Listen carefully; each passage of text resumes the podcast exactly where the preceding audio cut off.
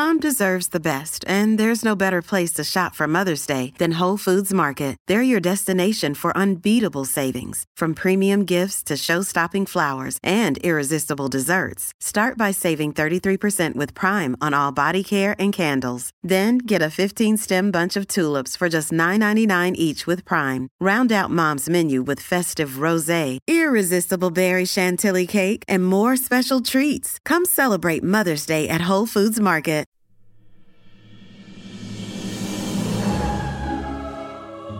Welcome to Off the Looking Glass. I'm Kate Fagan. I'm Jessica Smetana. It is the closing days of the World Cup, Jess, and at least the rest of the world has been going bonkers Thrived. over the game of football. Eh, yeah, Yes. it's been a Yes. great tournament for everyone except the U.S. So kudos to them. I cannot wait to see who wins. But we have got to get back to our roots, Jess. Ooh, what are our roots? Yeah, and you know what they are the basketball, the hooping. And we've got an amazing guest on today's show. I like, I just recorded the hype intro for her, and I was like, damn, she has won a lot of different things, and she's doing really cool stuff in her post playing career, not to mention her music, which we will drop samples of in this episode, Jess. But we have Angel McCoughtry. Woohoo! That's right. And we have a campfire, a really cool campfire for anyone who saw the movie Against the Ropes. A Meg Ryan vehicle back in the day, Jess. Hmm. We have boxing legend Jackie Kellen, who represents fighters and is one of the first women to break into that industry. She's going to tell us some stories from inside the ropes. Let's get to it.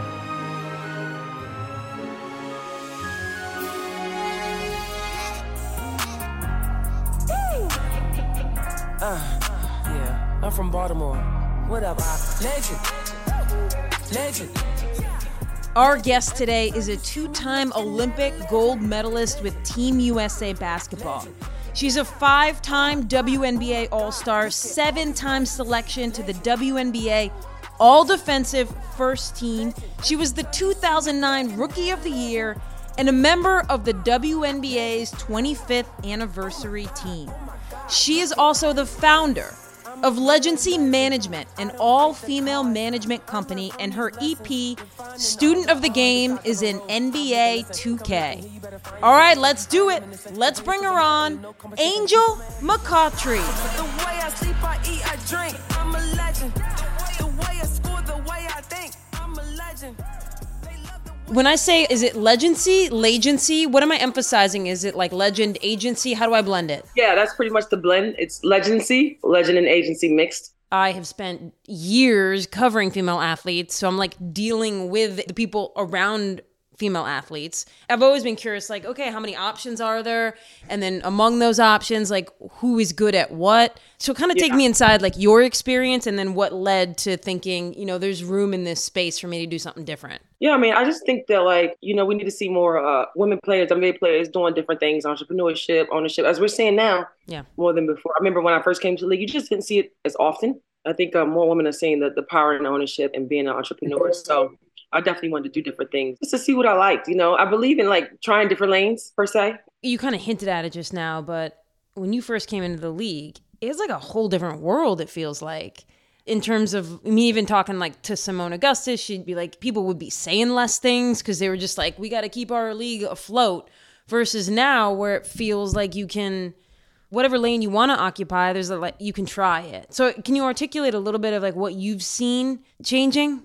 Oh, I've seen so much change. It stems so deep. Like first, it changed with women players speaking out about things in house. The men can do it anytime they want. Yeah. They get praised for. But it was like women were always scared for their job to speak out on things that made whether it was injustice in the workplace due to anything as far as racism, anything. Especially black athletes. It's just it's just that fear, like this is my job. We don't get get paid that much anyway, right? So it's like, can't lose my job, can't speak up. I was always one of the ones that I didn't care. I was speaking up. You know, back then I was the type people was like, oh well, you know, when a, especially when a black athlete speaks up and a black woman, oh, she's a mad black woman, she's a troublemaker. Is this? It's like, no, I'm just speaking on things I see that may not be right. You know what I'm saying? So you mm-hmm. had that, and then you just had like, you know, you never wanted to overstep any boundaries as far as like, you know, when you speak out about like, hey, we may need to get more pay or this that, and it's like, oh, we might be scared to that our league may fold if we can speak out on that. If we can't afford a lockout like the men because our league could focus. It was just like so many things that this, you know, you had so many fears that people kept their mouth shut on a lot of things. Um, but I was always one that I just was like, listen, you know. Yeah, yeah. but now I think times have changed. You know what I mean? I remember one time I said somehow TMZ caught me in New York and they were like, hey, ask me a question about league. I was like, you know, it would be nice. I would love to make as much in my country playing a sport than overseas. And then that blew up. And then uh, all the girls were like, hit me on the group chat, like, yo, this is dope. Like this, this is true. You know, they were supporting it. And I think I saw more people after that, just really just speaking out on different things, you know, the, the pay and the things like that. Of course, I got a lot of negative backlash. Of course. You will never get what the men get. Yeah. You guys aren't gonna. I never compared us to the men. I never said that we need to get what the men get. I never mentioned the men. It's just like people are so quick to compare us so fast. And it was like, I was just saying th- that simple fact that, you know, because I would get my WNBA salary more than my WNBA salary in one month overseas. It's Yeah. like the value. You can't tell me that Bird, Diana Taurasi, Candace Parker, they're valued less than a million with their brands alone. Come on. Yeah. You know what I mean? Yeah. So, yeah. Yeah, I remember I was talking like Megan Rapinoe at one point. She's like, "How can it be that like some Fortune 500 business will have me zoom in for an hour, and I make more in that hour than I make in a season playing in the WSL? Like, there is something wrong with our business structure if I'm valued over here." Like a hundredfold what I'm valued over here. So it's nice to see that it's not evened out, but it's getting there. Yeah. it's getting there and, and uh, i think that's the main thing about it like you know obviously we have like sports bars now and in portland that just play women's sports it's like the value is starting to be shown Yep. and i think it, it has stemmed from us speaking out a little bit because when the WNBA first came out there was this momentum and you had Sheryl Swoopes and Cynthia Cooper they all had their shoes out and they were all in commercials and then it was just like we had this dip of just it was like it, the value had just gone down it was like we didn't keep up now the value is going back up but we want to keep it up Yep. you know, another issue is that this, right? Like what Angel Reese said, oh, I'm not in a rush to go to WNBA. I'm making so much money in college. Okay, that's another issue. We can't have college players making more than pros. They're not going to be excited to come play in the pro. You know, if, I, if I'm making $2 million in college, I want to stay in college forever. Yep. Rookies make what? After taxes, Yeah. 50000 Yeah. yeah. it's gone up to 70 but to taxes. Yeah. I was making, I told you I was number one pick in 2009 and I was making 44 as a number one pick. 44 and uh, tax what? I probably got 36 of it.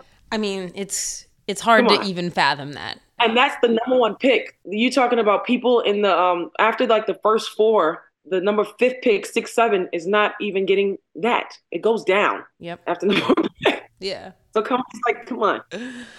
So for you, I mean, I know a little bit that you you've always been doing things outside of hoop. Always thought about things outside of hoop. That's not always the case, right? Like, you know, you know a lot of players who are like Diana will always be like, I'm all about ball. I mean, I don't know that I fully believe her, but like, you know, people will say that. What was Yeah. it what's it been like for you? Even though you're always doing things outside of hoop, I would say that most people see you as a basketball player. Was that ever hard for you, or were you like, no, you know, what, that's where I'm making my name, and that's fine? Like, how did you how did you do that when it came to your own identity about how you felt? It was hard when I when I started to get other passions that I was serious about. Cause it was like I had released a song back in 2011 and it was called Baby I'm a Star. Baby, I'm a star.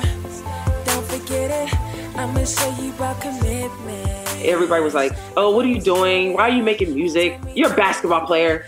Stay in your lane. It's like we're so one track minded. And it's like now, okay, I'm glad I didn't listen because I have my first uh sync placement on the video game. One of my songs is in 2K video game. And I love it. It's so good. I was listening to it. You get what I'm saying? Yeah. It's like, you know, when you have these other passions, it's like the one track mind doesn't want to give you that. Mm-hmm. You know, it's just like, for example, I, I always like to use like, let's say Will Smith. He was a rapper at first, right? And all I could say to myself was, damn, this boy is smooth. Okay, then now he's a renowned actor. It's like it's okay for people to kind of find other passions.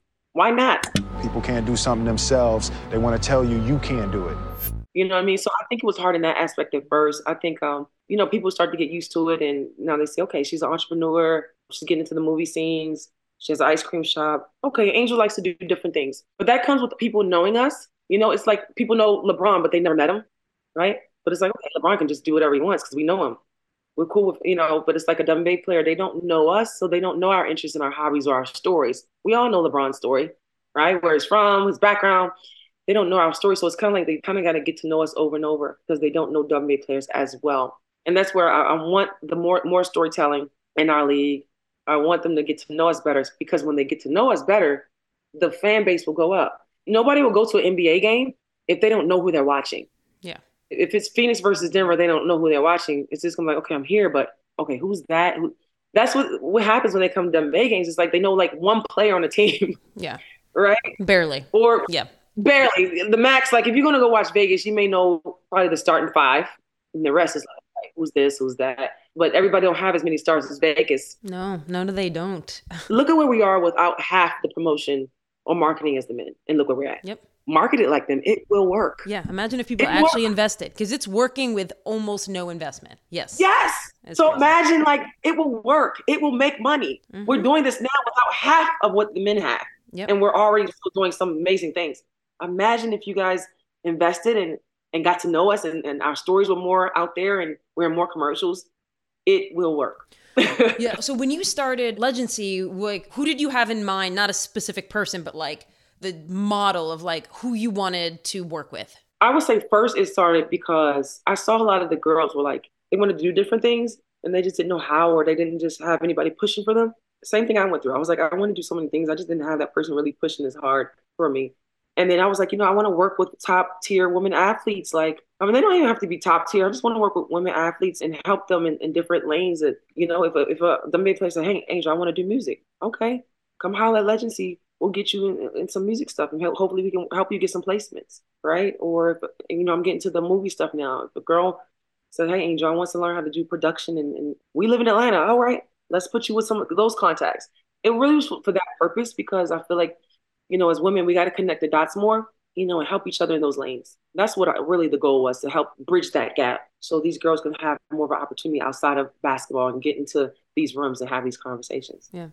What's it feel like? Because you were number one pick in 2009, and we're seeing the Angel Reeses, all of the college players we can name. We know they are going to be making good money from the changes that have happened that you fought for, that have Yeah. just happened in college sports. Can you also benefit from this? Or do you feel like that's for them and your ability to maximize on certain things is maybe in the next generation? How do you weigh that? It will benefit us when the brands start to tie in the legend players. So, like, you know, for all the NIL deals that are going to Angel Reese, Flage, tie in Seimone Augustus with it, tie in Sylvia Fowles with it because they missed the mark of having NIL, which they would have capitalized just like that, right? Bring them back into it. Obviously, when Hailey Van Lith was in Louisville, she's like one of the top NIL. Tie in Angel McCoughtry with her. She's a legend that they look up to that paved the way for them, right? So I feel like they tie these legends back into it, bring back show Swoopes. You know, why is NIL start with college? Let's bring the brands and tie in the legends with the college players. It could work. You see anybody doing that? Because I feel like you're onto something. I have not yet. Every college has that legend player that they can tie with one of the young superstars. Yeah. NIL. And then we got something here. That's how they can capitalize yeah, because they no, and they deserve it. They deserve it. Like these legends deserve that. exactly. It- the brand would be doing a lot of like mythologizing that needs to be done so that you're not acting like Hailey or Caitlin Clark are the first of their kind. You're like, no, no, Yeah. no. We've been doing this. We've been doing this for a long time. long time. And I feel like, you know, even like um Iowa has like start they went to the final four. You know, many, many people don't remember that. Yeah, They with with C. final- Vivian Stringer, I think they went to the Final Four once. Yeah, So um, I know I can't remember the star players on that. I have to go back and look it up. But whoever that star player was during that time that helped them get that final four, Tahir and Caitlin Clark. Why are they doing? I remember I did it once um in Louisville. I did a commercial with Daryl Griffin, and it was a cute commercial. And he was like, "Hey, Angel, you, you want to see me put a quarter on top of the uh the backboard because he used to jump that high." yeah, yeah. oh, I was like, you talking about this quarter? And I flicked it and he caught it. It was so cute, like little stuff like that. I'm gonna look. I'm gonna look that commercial up. I hope it's on the internet. Find that commercial. It was it was so dope with Darrell Griffith. So like they tied in a legend player, and I was like hot at the time. I was in my prime. I was the biggest thing smoking in Louisville. So they brought him back to do something with me because he was a legend. So I think that will work, man. Yeah, this is a good idea. You got to run with this. I like it. I like it. I think I read. I don't know if it's accurate. You can confirm. Are you you Paris 2024 still on your radar? It is. Okay, cool. I I've been working, man. Um, I've been working on my game and continuing. Um, I'm not on the team now, but um, hopefully, you know, it doesn't affect me because I did well at USA basketball the last time I went, and I felt like I was I was up to par where I needed to be from injuries and stuff like that. So that's still on my radar. I'm gonna keep manifesting, Yeah. and I'm gonna keep uh, believing in it because if I do do 24, that will be my last one, Yeah. and I would love to go out that way. That would be a nice way to go out That'd be awesome. instead of being. What's your like I have my own little philosophy about why we're at the moment we're at now, and by that I just mean like women's sports are hot right now, and I think it's a lot of factors. Like when you think about the last decade, what are the few things you point to that you think have led us to this moment? Yeah, um, women's finally speaking out and speaking their mind. Us showing that we have power numbers. Like we killed a 2020. Like how we helped um, Warnock in his campaign how we stuck together against social injustice and Black Lives Matter and different things like that, different initiatives. Like we killed it. We came up with the idea first to put the phrase on the back of the jerseys. Then the NBA followed our idea and stuff like that. Like we've shown, like, hey, our voices are really heard. We know how to make a difference. Those are some of the differences I see. Like just us really, really sticking together, speaking out, and doing it together. You know, when you do it together, it's more powerful than doing it individually. Yeah. Hey, it's Ryan Reynolds, and I'm here with Keith, co star of my upcoming film, If, only in theaters, May 17th. Do you want to tell people the big news? All right, I'll do it. Sign up now and you'll get unlimited for $15 a month in six months of Paramount Plus Essential Plan on us. Mintmobile.com slash switch. Upfront payment of $45 equivalent to $15 per month. Unlimited over 40 gigabytes per month. Face lower speeds. Videos at 480p. Active Mint customers by 531.24 get six months of Paramount Plus Essential Plan. Auto renews after six months. Offer ends May 31st, 2024. Separate Paramount Plus registration required. Terms and conditions apply if rated PG. Everyone is talking about magnesium. It's all you hear about. But why? What do we know about magnesium? Well, magnesium is the number one mineral that 75% of Americans are deficient in. If you are a woman over 35, magnesium will help you rediscover balance, energy, and vitality. Magnesium supports more than 300 enzymatic reactions in your body, including those involved in hormonal balance. From functional medicine doctors to mental well being and female hormone experts, we all know that magnesium is the one mineral to improve all aspects of well being and health. But which one? Magnesium Breakthrough from Bioptimizers, the trusted choice recommended by leading experts with seven best absorbed forms of magnesium to ensure your body receives the support it needs for overall well-being. Go to bioptimizers.com slash balance today and use code BALANCE10 for 10% off. Support your journey to wellness at B-I-O-P-T-I-M-I-Z-E-R-S dot com forward slash balance. Magnesium Breakthrough from Bioptimizers, your foundation to optimal health and vitality when you're looking at college hoops now, the transfer portal is both like amazing and also just blows my mind. Like I'm like, how is college sports the way it is right now? Because it just was the one way for so long.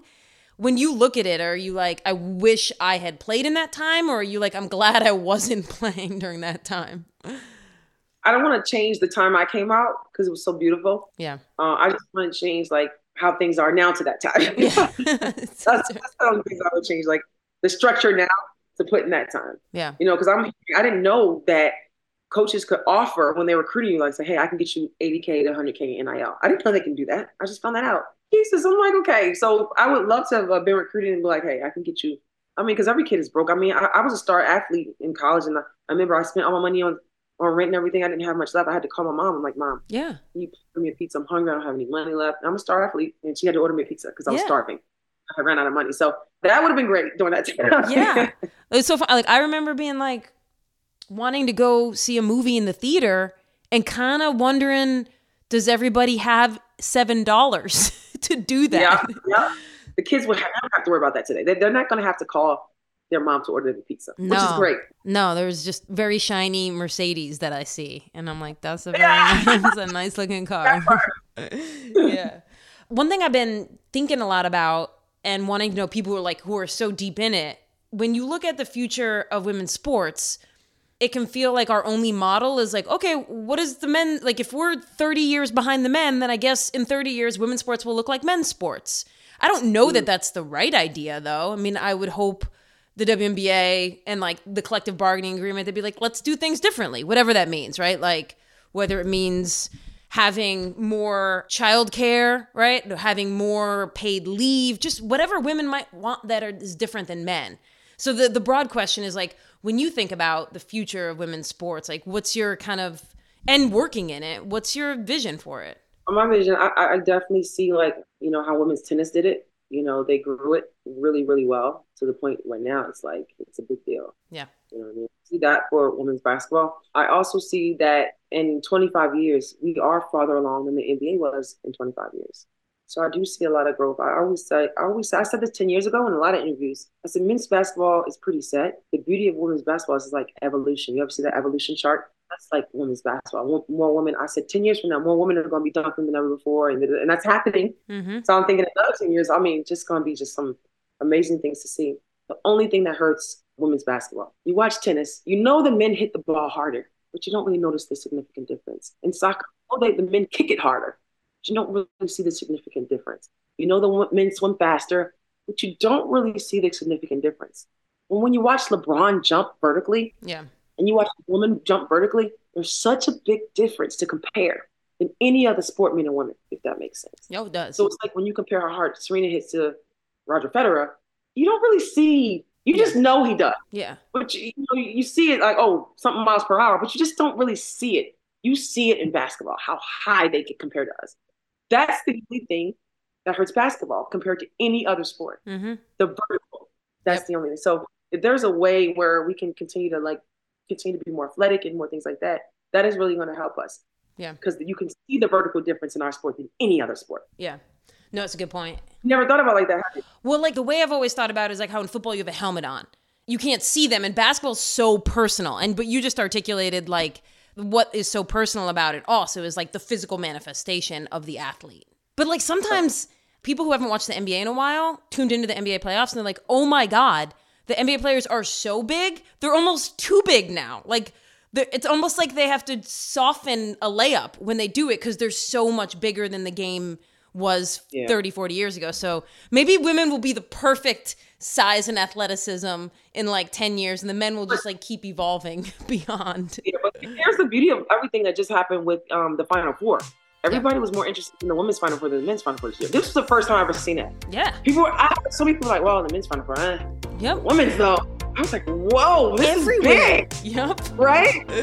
It was more interesting to watch the women this year than the men. It was like that is big, and it was the first time that ever happened. Like I was like, mm-hmm. and we all felt that like the women's was more Yes. kind of almost exciting, more exciting. Yes. Well, Angel, thank you so much for your time. I always love talking to you. You're so fun and easy to talk to. So thank you. Appreciate that.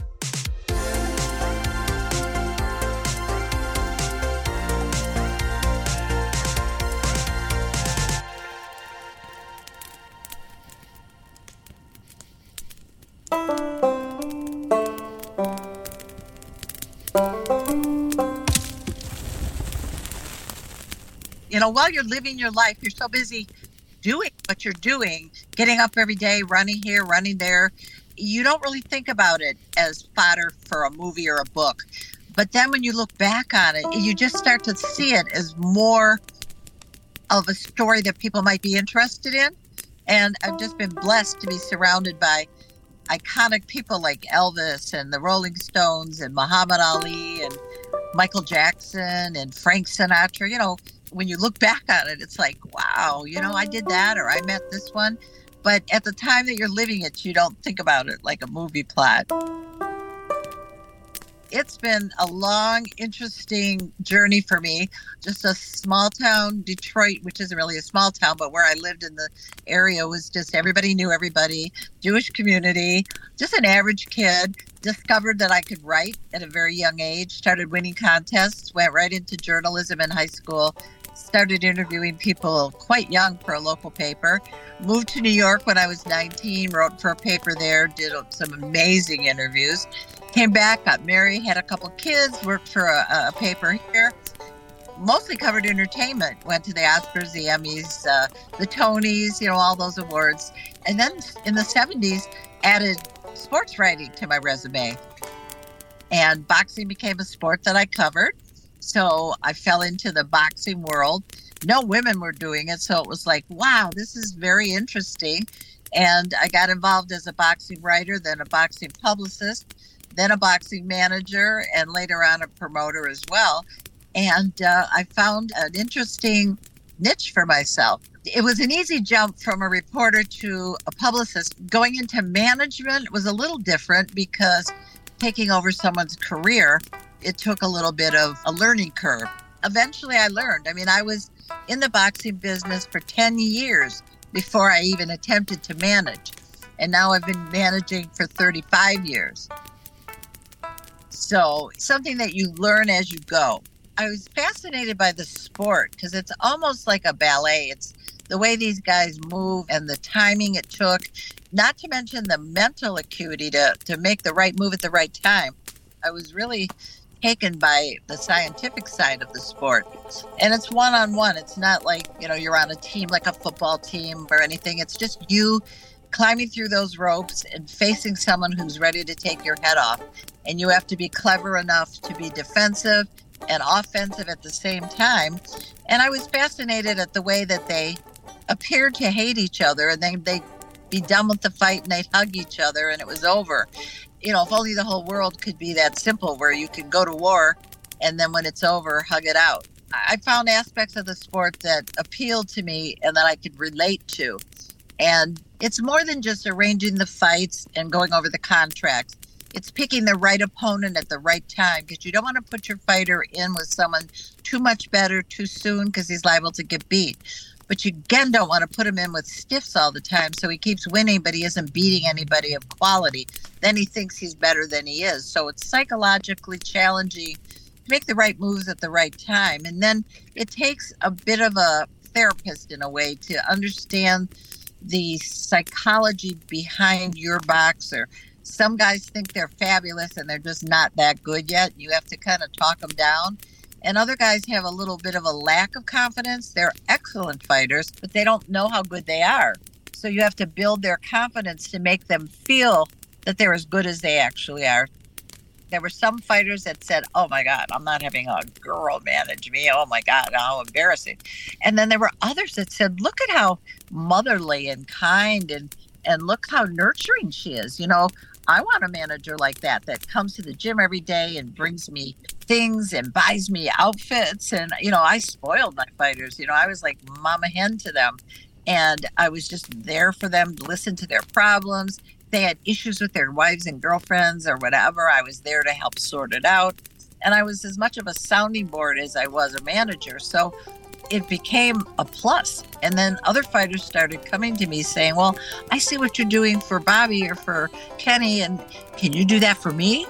And all of a sudden, I became in demand. Instead of being shunned, it was like a cool thing to have a woman manager. So it was a little of both, but eventually it all swung to the positive side where they were kind of seeking me out there were no other women that I could talk to about it at the time and say, well, what did you do when this guy hit on you? Or what did you do when, you know, certain things happened? And so I just had to kind of figure it out. And I did. And I found humor worked a lot, you know, just a way of avoiding conflict. And I also learned not to burn any bridges because you'd have to work with these same people down the line. So you didn't really want to cut anybody off and you didn't really want to you know, act offended. You just wanted to skirt the issue with as much class as you could and just move forward. And then they did the movie. Well, it was it's, it's about as inaccurate as you can get as far as the details. That's what Hollywood does. You know, they say, Oh, we love your story. A married woman raising kids, dealing with your husband, and having all these fighters living in your house. Oh, what a conflict. Oh, how great. Then they buy the story and they went, "No, you don't need a husband. We don't. We don't need to cast." Oh wait, kids? You don't need kids. I think you should be single. Oh, you're from Detroit? No, we'll make you from Cleveland. By the time the movie came out, it was like, huh? Who is that person? She has blonde hair and she's got a lot of balls, but that's not me. They changed the story. And Meg Ryan, who's America's sweetheart at the time, you know, that little cutesy Tom Hanks girlfriend kind of thing that isn't me, but that's who they chose. And it was like, live with it. You know, that's who's going to play you. And I mean, the movie as a whole was cute. It was, it shows you you can break through the glass ceiling, you can do whatever you want. But anyone that knows me just walked out of the theater and said, Who was that?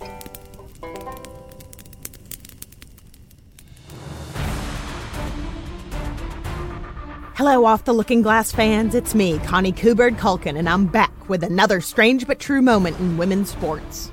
We all remember when Kerri Strug landed her vault in the 1996 Atlanta Olympics. What the media wanted you to focus on was her ankle injury. She is hurt badly. If you scramble all the letters in Kerri Allison Strug, you get an ominous, sorry ankle, girl, sit. But what I am here to open your eyes to is the fact that the girl's future was out of her control the minute her foot hit the runway. The score the judges gave her that day was 9.712, 9712, aka September 7th, 1912, the birthday of electrical engineer David Packard. David passed away just four months before Kerri competed in the Atlanta Olympics. David is the co founder of Hewlett Packard, or HP for short. They're famous now for making printers. I know for a fact that the spirit of David Packard entered Kerri Strug's body that day. It is the only possible explanation for Kerri's career choices post Olympics. Before HP made printers, their first product was an audio frequency oscillator, and eight of them were sold to Walt Disney Studios for sound tests for Fantasia. After retiring from gymnastics, Kerri skated for World of Disney on Ice. David Packard attended Stanford University in 1934, and Kerri transferred to and graduated from Stanford in 2001. During the Nixon administration, David was the U.S. Deputy Secretary of Defense, and in 2005, Kerri was a presidential appointee in the DOJ under President George W. Bush. It all seems a little too coincidental that a nice girl from Tucson, Arizona, with a promising athletic career would live a life resembling that of a dead billionaire man. I'm convinced he just wanted a do over and he's using poor Kerri to get it. If you're picking up what I'm putting down, please listen, like, and subscribe to Connie's Conspiracy Theory, your place for all things conspiracy in women's sports. Now back to your program.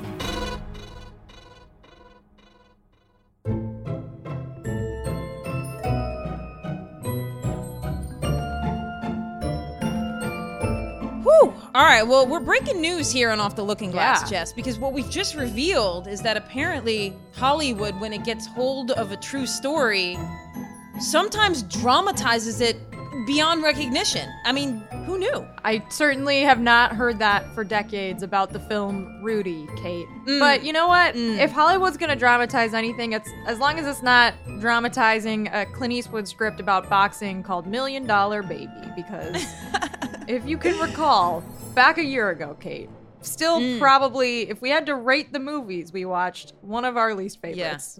Yeah, it still sticks in our craw, so to speak. Jess, so Rudy wasn't verbatim? No, Rudy it was wasn't an highly dramatized, based on a true story. But you know, Yeah. that's okay because if it was supposed to be totally true, it would have been a documentary, and it wasn't. It was a Mhm. Disney movie. Yeah. And it certainly added to the luster of your Notre Dame football Mhm. lore. My uh, alma the, the mater. tale of Rudy. Yeah. Yeah, your alma mater. All right, Jess, that'll do it for Off the Looking Glass this week. Do you wanna you wanna tell people who makes this excellent show? Thanks to you, Kate, for producing and co-hosting Off the Looking Glass, and to Anya Alvarez, our producer, for helping us put everything together. Carl Scott is the executive producer of Off the Looking Glass, and Joel Shupak is our sound designer. And of course, big thank you to Angel McCoughtry. You can check out her management company, Legacy, and also Jackie Kellen for stopping by the pod. We'll see you next week. Bye.